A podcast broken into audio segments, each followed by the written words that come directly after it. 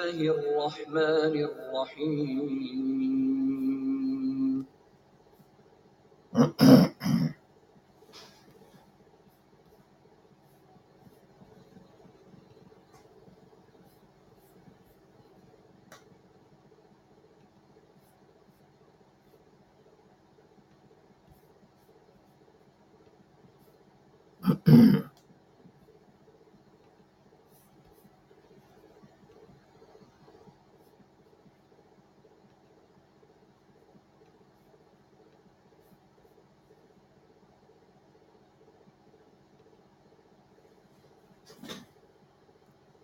السلام علیکم۔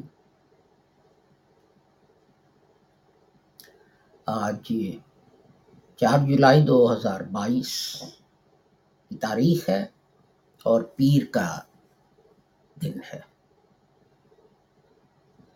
ہماری سیریز تدبر القرآن کی یہ براڈ کاسٹ نمبر تین سو بتیس ہے۔ اور آج کل ہم البقرہ کی آیت نمبر ایک سو دو جو ہے، اس پہ بات کر رہے ہیں۔ اور اس سلسلے میں یہ تیرہویں براڈ کاسٹ ہے۔ یہ نشریات آپ کی خدمت میں laser Lahore, Ahmadiyya school of education in religion پیش کرتا ہے۔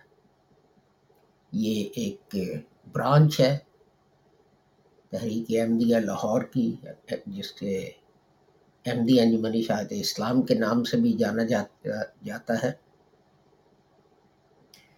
جس کے بانی تھے، جماعت احمدیہ کے بانی تھے حضرت مرزا غلام احمد صاحب رحمۃ اللہ علیہ۔ اور آپ کی تعلیم تھی۔ کہ وہ دوسرے لوگ کہتے ہیں کہ آ حضرت کے بعد ایک نبی آ سکتا ہے۔ لیکن قرآن فرماتا ہے کہ آ حضرت خاتم النبیین ہے۔ اور آ حضرت نے خود اس کی تشریح یہ کہہ کر کی کہ لا نبی آبادی کہ میرے بعد کوئی نبی نہیں۔ اس لیے اب کوئی نبی نہیں آئے گا، نہ کوئی نیا نبی اور نہ ہی کوئی پرانا نبی۔ حضرت مرزا غلام احمد صاحب رحمۃ اللہ علیہ کا دعویٰ تھا کہ وہ حدیث کے مطابق ایک مجدد ہیں اور اسی سلسلے میں، جس سلسلے میں آگے بھی بہت سارے مجددین جو ہیں وہ آتے رہے ہیں۔ لیکن دوسرے مجددین جو ہیں، ان میں اور حضرت مرزا غلام احمد صاحب نے فرمایا کہ میرے میں فرق یہ ہے کہ احادیث میں جس مسیح اور مہدی کا ذکر کیا گیا تھا، ان کے ظہور کی جو نشانیاں تھیں، وہ میری باسط سے پوری ہو گئی ہیں۔ تو اس سے کچھ اختلاف رائے ہوا اور لوگوں نے جو ہے کافر کافر کے نعرے لگانے شروع کر دیے تو حضرت مرزا غلام احمد صاحب نے ہماری توجہ اس طرف دلوائی کہ وہ لوگ جو ہیں چھوٹی چھوٹی باتوں پر کلمہ گو جو ہیں ایک دوسرے کو کافر کہنے لگتے ہیں۔ لیکن آ حضرت کی تعلیم ہے، حدیث میں کہ اگر ایک کلمہ گو دوسرے کلمہ گو کو کافر کہے گا تو کفر خود الٹ کر کہنے والے پر آ کر پڑے گا۔ اس لیے ہر کلمہ گو کو چاہیے کہ وہ دوسرے کلمہ گو کو مسلمان سمجھے۔ اسی طرح حضرت مرزا غلام احمد صاحب کی تعلیم تھی کہ لوگ کہتے ہیں کہ کچھ وہی نبوت سرے سے قرآن میں موجود ہی نہیں۔ اور کچھ جو قرآن میں موجود ہے، اس کے احکام منسوخ ہو چکے ہیں۔ تو حضرت مرزا غلام احمد صاحب نے فرمایا کہ یہ بات غلط ہے۔ اس لیے کہ خدا تعالیٰ فرماتا ہے کہ میں نے قرآن کو نازل کیا ہے اور میں ہی اس کا محافظ محافظ ہوں۔ تو جب خدا تعالیٰ نے خود ایک چیز کی حفاظت کا ذمہ لے لیا، تو پھر یہ کیسے ممکن ہے کہ کچھ وہی نبوت اس سے باہر رہ جائے اور کچھ جو اس میں موجود ہو، اس کا حکم ایکچولی منسوخ اور حضرت مرزا غلام احمد صاحب نے یہ تعلیم دی کہ وہ دوسرے لوگ کہتے ہیں کہ جہاد کا مطلب ہے کہ تلوار لے کے غیر مسلموں پر چڑھ جاؤ اور ان کے سر اتار دو، اگر وہ اسلام نہ قبول کریں تو۔ لیکن یہ غلط ہے۔ ہمیں آ حضرت نے جو جہاد کی تعریف کی وہ دیکھنی ہوگی۔ حضرت نبی کریم صلی اللہ علیہ وآلہ وسلم نے فرمایا، ایک جنگ سے واپسی پہ کہ ہم جہاد اصغر سے جہاد اکبر کی طرف لوٹ رہے ہیں۔ اور مزید فرمایا کہ جہاد جہاد اکبر جہاد بن نفس ہے۔ تو یہ وہ جہاد ہے جو ہر مسلمان کو چوبیس گھنٹے کرنا چاہیے۔ یہ درست ہے کہ اگر کوئی تلوار سے حملہ کرے تو آپ اس کا جواب تلوار سے ہی دیں گے۔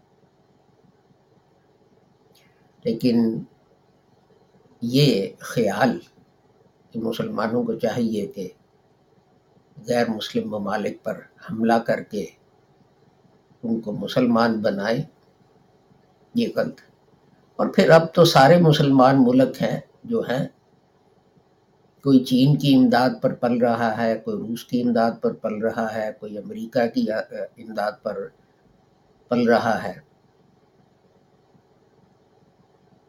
آپ کا اسلحہ ہر ایک چیز جو ہے وہ تو ان ملکوں سے آتی ہے۔ آپ نے حملہ کیسے کرنا؟ ہے اب چینی جو ہے وہ تو دہریہ ہے، روسی جو ہے وہ تو دہریہ ہے۔ اہل کتاب بھی نہیں۔ تو کیا آپ میں جرت ہے کہ ان پر حملہ کریں؟ تو یہ بچ گانا باتیں ہیں۔ بہرحال جیسے میں نے عرض کیا کہ البقرہ جو ہے، اس کی آیت نمبر ایک سو دو جو ہے، اس پر ہماری بات چیت جو ہے وہ جاری رہے گی۔ تو، یہ ساری آیت کی تلاوت تو میں نہیں کروں گا، صرف اس حصے کی، جس کے الفاظ پہ ہم نے آج جو ہے وہ غور کرنا ہے۔ اعوذ باللہ من الشیطان الرجیم۔ بسم اللہ الرحمن الرحیم۔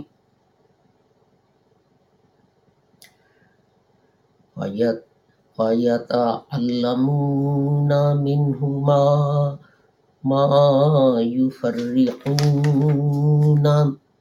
به بين المرء وزوجه.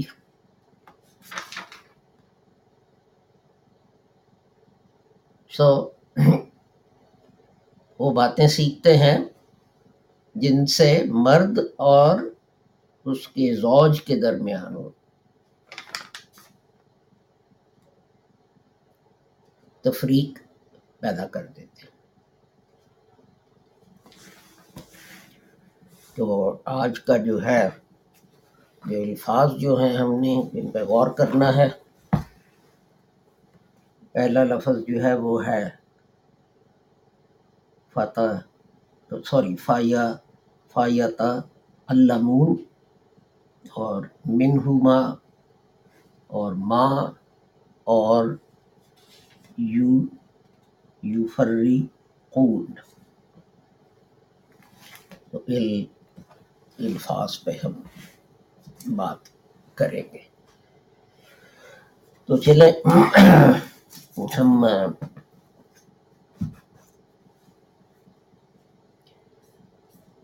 میرے نوٹس کی طرف چلتے ہیں۔ تو، پہلا لفظ جو ہے، اس کا مستر جو ہے تو لفظ جو ہے فیا تعلمون تعلمون۔ تو اس کا مستر جو ہے، وہ ہے عین، لام، میم۔ اور ان تین حروف سے بنے چودہ مختلف الفاظ ہمیں قرآن میں ملتے ہیں اور جن کی کل تعداد جو ہے وہ ہے آٹھ سو چون۔ تین سو باسی دفعہ یہ جو ہے تین الفاظ علیمہ۔ لفظ ان سے بنا۔ اور ایک سو تریسٹھ دفعہ جو ہے علیم۔ اور ایک سو پانچ دفعہ علم۔ اور تہتر دفعہ عالمین۔ اور انچاس دفعہ عالم۔ اور اکتالیس دفعہ علامہ اٹھارہ دفعہ عالم اور گیارہ دفعہ معلوم اس کے بعد پھر جو ہے، کوئی دو دفعہ ہے، کوئی ایک دفعہ ہے، کوئی چار دفعہ ہے۔ تو العلم جو ہے، اس کا مطلب یہ ہے کہ کوئی بھی چیز جو ہو، اس کو جان لینا کہ وہ کیا چیز ہے۔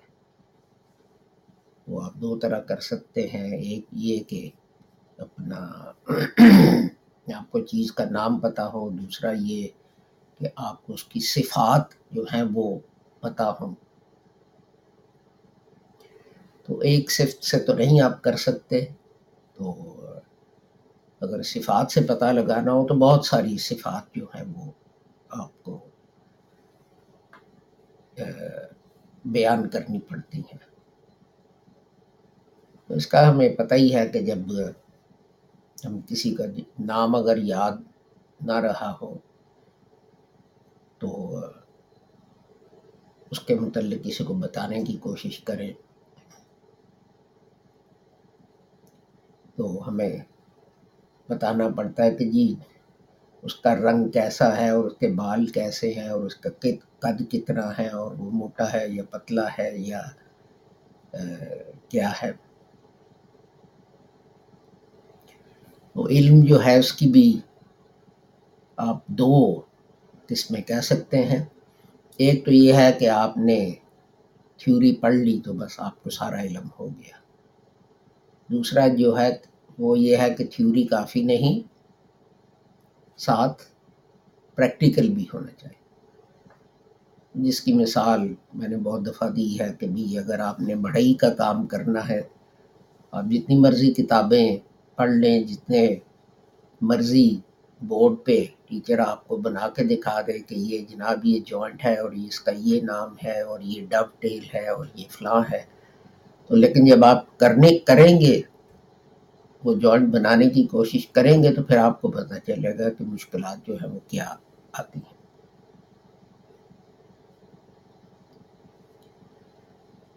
تو اپنا اس میں بڑی اہم بات جو ہے خدا تعالیٰ نے قرآن میں ہمیں بتائی۔ خدا تعالیٰ کہتا ہے علم تم معلوم تعلم خدا تعالیٰ جو ہے وہ تمہیں، جو تم نہیں جانتے، وہ تمہیں باتیں بتاتا ہے۔ اور پھر کیسے؟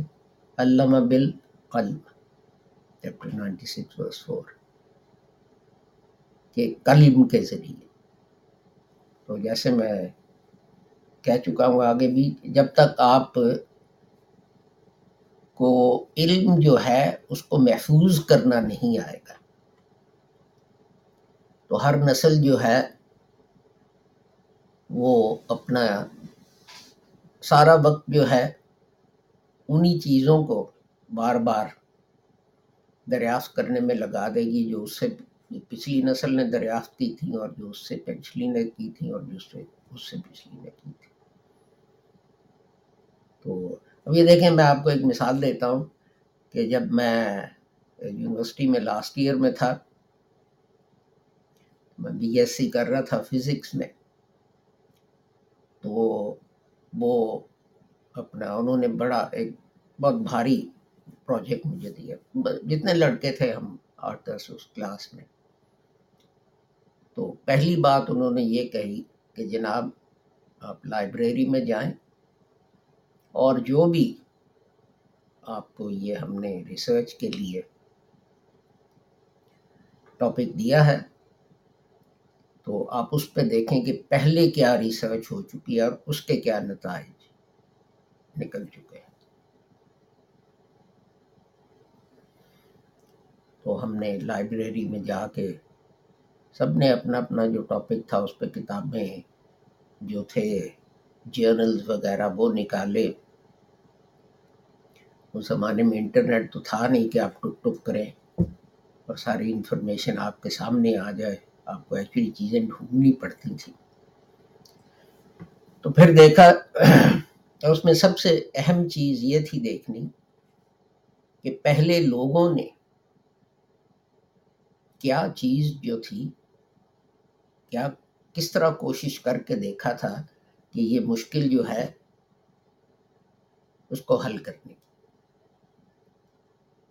پھر وہ پیپر بند ہم پڑھتے تھے، ہم دیکھتے تھے اچھا یہ پروجیکٹ ہے جو فلان صاحب نے یہ اس طرح اس کو کرنے کی کوشش کی، انہیں کامیابی نہ ہوئی، یا انہیں پوری طرح کامیابی نہ ہوئی، تو کیا ہو سکتا ہے کہ انہوں نے کیا غلطی کی؟ یا یہ کہ اگر انہوں نے غلطی کوئی نہیں کی تو ہمیں یہ طریقہ جو ہے استعمال کرنے کا کوئی فائدہ ہی نہیں کہ اس لیے کہ یہ تو استعمال ہو چکا ہے، ہمیں کوئی نئی چیز جو ہے وہ سیکھنی پڑے گی۔ تو دیکھیں یہ کتنی اہم آیت ہے۔ کہ خدا تعالیٰ جو ہے اس نے تعلیم دی اور کس طرح دی؟ قلم سے۔ اگر قلم کے ذریعے لکھ کے وہ چیز محفوظ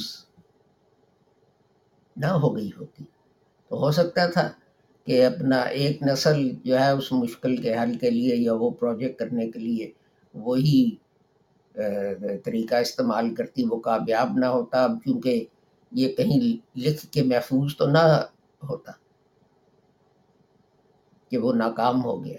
تو اگلی نسل جو ہے وہ بھی پھر وہی چیز کرتی اور اس سے اگلی نسل جو ہے پھر وہی چیز کرتی۔ تو یعنی برینو انسان ترقی نہ کرتے ایک ہی چیز کو بار بار جو ہے وہ دہراتے رہے رہتے۔ تو، پھر خدا تعالیٰ کہتا ہے کہ کس چیز کی تعلیم دی۔ یو المحم الکتاب والحکمہ۔ خدا کی کتاب اور حکمت۔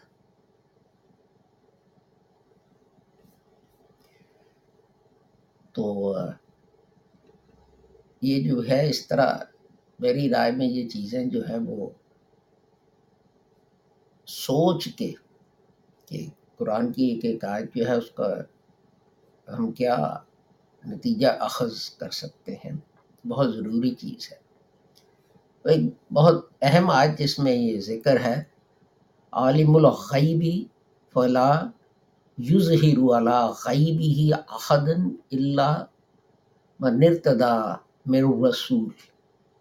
چیپٹر سیونٹی ٹو آیت نمبر چھبیس، ستائیس، کہ وہی غیب کا جاننے والا یعنی صرف خدا تعالیٰ جو ہے وہ غیب کا جاننے والا ہے۔ اور وہ اپنے غیب کسی پر ظاہر نہیں کرتا، سوائے جو ہے، اپنے اپنے رسولوں کے۔ تو، اپنا، اب یہ قرآن شریف کہہ رہا ہے، اور یہ صاحب جو یہ مفردات کے جو ہیں، مصنف وہ لکھتے ہیں، میں پڑھ کے سنا دیتا ہوں۔ وہی غیب کا جاننے والا ہے اور کسی پر اپنے غیب کو ظاہر نہیں کرتا۔ ہاں جس پیغمبر کو پسند فرمائے۔ اس میں اس بات کی طرف اشارہ ہے کہ ذات باری تعالیٰ اپنے علم خصوصی سے صرف انہی کو نوازتے ہیں جو اس کے اولیاء کی صف میں داخل آگے وہ کہتے ہیں، شروع میں العالم کا لفظ، جب اللہ تعالیٰ کی صفت کی حیثیت سے بولا جاتا ہے، تو اس سے مراد وہ ذات ہوتی ہے جس پر کوئی بھی چیز مخفی نہ جس طرح دوسری آیت میں ہے، chapter sixty nine, verse eighteen, لا یخفا منکم خافیہ۔ تمہاری کوئی بات اس سے چھپی نہیں چھپی نہیں تو یعنی یہ دیکھیں، کہا جاتا ہے کہ جناب حضرت مرزا غلام احمد صاحب نے کہا کہ خدا میرے ساتھ کلام کرتا ہے اور مجھے غیب کی خبریں بتاتا ہے وغیرہ وغیرہ۔ تو یہ کفر ہے اور ایسے انہوں نے کہا اور کیا اور یہ اور وہ اور ایسی چیزیں۔ لیکن یہ دیکھیں، یہ ایک مستند ڈکشنری جو ہے وہ قرآن کے الفاظ کے ایکسپلینیشن میں یہی چیز کہہ رہے ہیں۔ وہی چیز کہہ رہے ہیں۔ تو، اب، تو یہ یاد رکھیے کہ حضرت مرزا غلام احمد صاحب جو تھے، ان کی تعلیم، عقیدہ، سب کچھ جو تھا، وہ بالکل قرآن کے عین مطابق بہت سارے دوست جو ہیں،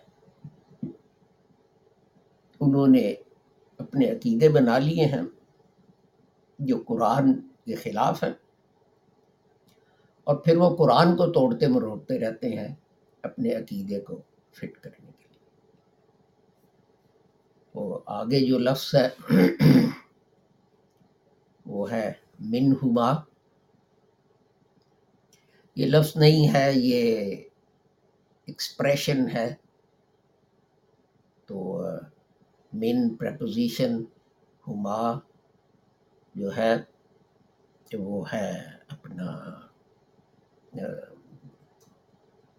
پرونام ایکچولی میں کہنا بھول گیا کہ پچھلا لفظ جو تھا، اس کی بھی تین سیگمنٹس تھی۔ فا جو ایک قسم کا کنیکٹنگ ورڈ ہے، لیکن بٹ آگے تھا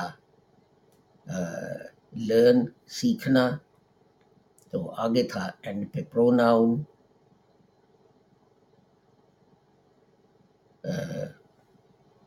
با اور نون، وہ۔ وہ بہرحال مجھے یاد آ گیا تو میں نے کہا میں یہ ایڈ کر دوں۔ تو اس سے اب ہم آگے چلتے ہیں۔ تو آگے آ جاتا ہے لفظ ما۔ جس کا مطلب ہے کیا۔ تو یہ چھوٹے چھوٹے جو اس میں لیٹر ہی دو ہیں، حروف ہی دو ہیں۔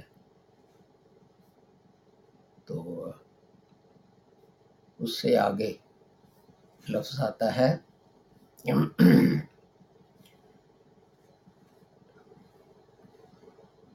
یوفریقون تو اس کے بھی دو سیگمنٹ ہیں۔ یوفری جو ہے وہ ہے ورب اور اون جو ہے وہ پرونام تو اس کا جو ہے مستر وہ ہے فا را قا اور ان تین حروف سے چودہ مختلف الفاظ جو ہیں بنے ہوئے وہ ہمیں قرآن میں ملتے ہیں اور کل جو ہیں سارے الفاظ جو اس روٹ سے، اس مستر سے بنے ہیں، ان کی تعداد جو ہے وہ ہے بہتر۔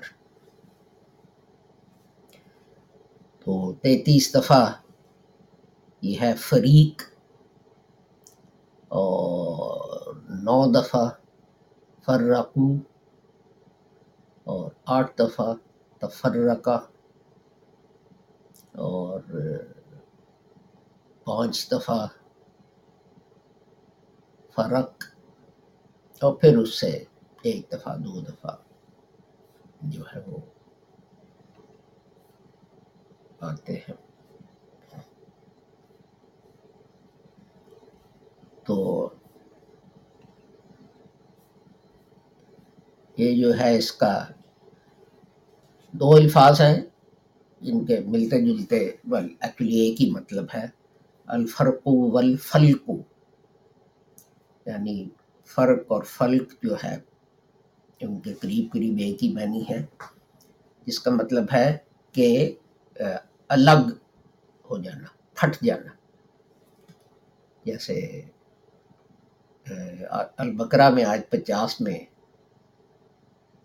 خدا تعالیٰ فرماتا ہے وہ اس فرق نہ بکم الباہر اور میں نے دریا کو الگ الگ کر دیا، پھاڑ دیا۔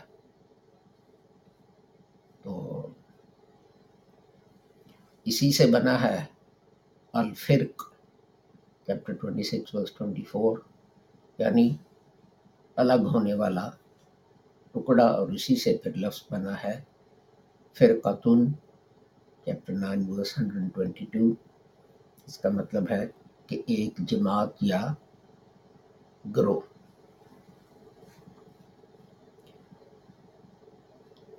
تو لیکن اس کے متعلق جو بات یاد رکھنے والی ہے، وہ یہ ہے کہ قرآن میں یہاں کہا گیا کہ بھئی تم جو ہے فرقوں میں نہ بٹ جانا۔ اس کا یہ مطلب نہیں ہے کہ تمہارے اندر اختلاف رائے نہ ہو، ایک ہی بات جو ہے تم ہر معاملے میں کہو۔ یہ ممکن ہی نہیں ہے۔ تو اس لیے یہ جو لوگ کہتے ہیں کہ جناب اس کا مطلب ہے کہ فرقے نہ ہونے کا مطلب یہ ہے کہ بس سارے جو ہیں ان کے عقائد، ہر ایک چیز جو ہے وہ ایک ہی ہو۔ اگر یہی بات ہونی تھی تو پھر امام ابو حنیفہ اور امام احمد ابن حنبل اور امام مالک وغیرہ جو ہیں، انہوں نے آپس میں اختلاف کیوں کیا؟ ایک لحاظ سے فرقے تو ہیں نا۔ ایک بارے میں امام ابو حنیفہ رحمۃ اللہ علیہ ایک بار ایک رائے دیتے ہیں، ممکن ہے امام مالک اس سے اتفاق کریں یا نہ کریں ممکن ہے امام احمد ابن حنبل جو ہے اس سے اتفاق کریں یا نہ کریں۔ فرقے جو ہیں وہ تب بنتے ہیں جب آپ اپنی رائے پہ اتنی سختی سے اصرار کریں کہ بس جو میں کہتا ہوں وہ درست ہے، اور کوئی درست ہو ہی نہیں سکتا۔ اور گالی گلوچ کی حد تک آپ پہنچ جائیں۔ جو آپ سے اختلاف کرتے ہیں، انہیں کہیں کافر۔ جو آپ سے اختلاف کرتے ہیں، انہیں کہیں تم کافر ہو، تم دار اسلام سے خارج ہو، تم ذلیل ہو، تم یہ ہو، تم وہ ہو۔ اس چیز سے منع کیا گیا۔ بغیر اختلاف رائے کے کوئی بھی ترقی جو ہے وہ نہیں ہو سکتی۔ کسی چیز میں آپ ایک چیز دیکھتے ہیں۔ مثلا یہ دیکھیے کہ اپنا اگر روشنی کی ہم مثال لیں، تو روشنی پہ ایک تھا، سائنسدان ہائیجن اس نے تجربے کیے ایک تھا نیوٹن، اس نے تجربے کیے۔ ہائیجن کچھ ایک نتیجے پہ پہنچا، نیوٹن دوسرے نتیجے پہ پہنچا۔ اب انہوں نے یہ تو نہ کہنا شروع کر دیا کہ تم تو سائنسدان ہی نہیں ہو، تم تو گدے ہو، تم تو فزسسٹ ہی نہیں ہو، تمہیں کیا پتا یہ کیا تم نے کر دیا۔ جو چیز ہائیجنس نے دیکھی تھی، اس نے وہ لکھا اور اپنا ایکسپلینیشن اس کا جو نیوٹن نے دیکھی تھی، اس نے وہ لکھا اور جو وہ سمجھتا تھا، درست ہے اس نے وہ لکھا۔ تو آگے جو ہیں، آنے والے، انہوں نے دیکھا کہ ایک ایک نتیجے پہ پہنچا دوسرا دوسرے نتیجے پہ پہنچا اور انہوں نے پھر مزید تحقیقات کی اس بات پہ کہ شاید ہم کسی نتیجے پہ پہنچ جائیں جو بہتر ہو۔ جس میں اس طرح اختلاف نہ ہو۔ تو یہی چیز جو ہوتی ہے کہ اس طرح اختلاف رائے سے جو ہے، وہ اپنا ترقی ہوتی ہے۔ انسان جو ہے، نئی نئی باتیں دریافت کرتے ہیں۔ لیکن اگر ہم اختلاف رائے کرنے والے کو تو عام ہے نا، کیا اس کا، فیشن، یہ کافر ہے، یہ غدار ہے، یہ فلاں کا ایجنٹ ہے، یہ فلاں کا ایجنٹ ہے۔ تو اسی لیے آ حضرت صلی اللہ علیہ وآلہ وسلم نے فرمایا تھا کہ اگر ایک کلمہ کو دوسرے کلمہ کو کو کافر کہے گا، تو کفر الٹ کر کہنے والے پر آ کے پڑے۔ تو اسی کے ساتھ میں آپ سے اجازت چاہوں گا۔ ہمارا وقت جو ہے وہ ختم ہوا چاہتا ہے۔ اور اس دعا کے ساتھ کہ آپ جو بھی ہیں اور جہاں بھی ہیں، خدا تعالیٰ ہر ایک کو اپنے حفظ و مان میں رکھے اور نقصان اور شر سے بچائے۔ السلام علیکم، خدا حافظ اور گڈ بائے۔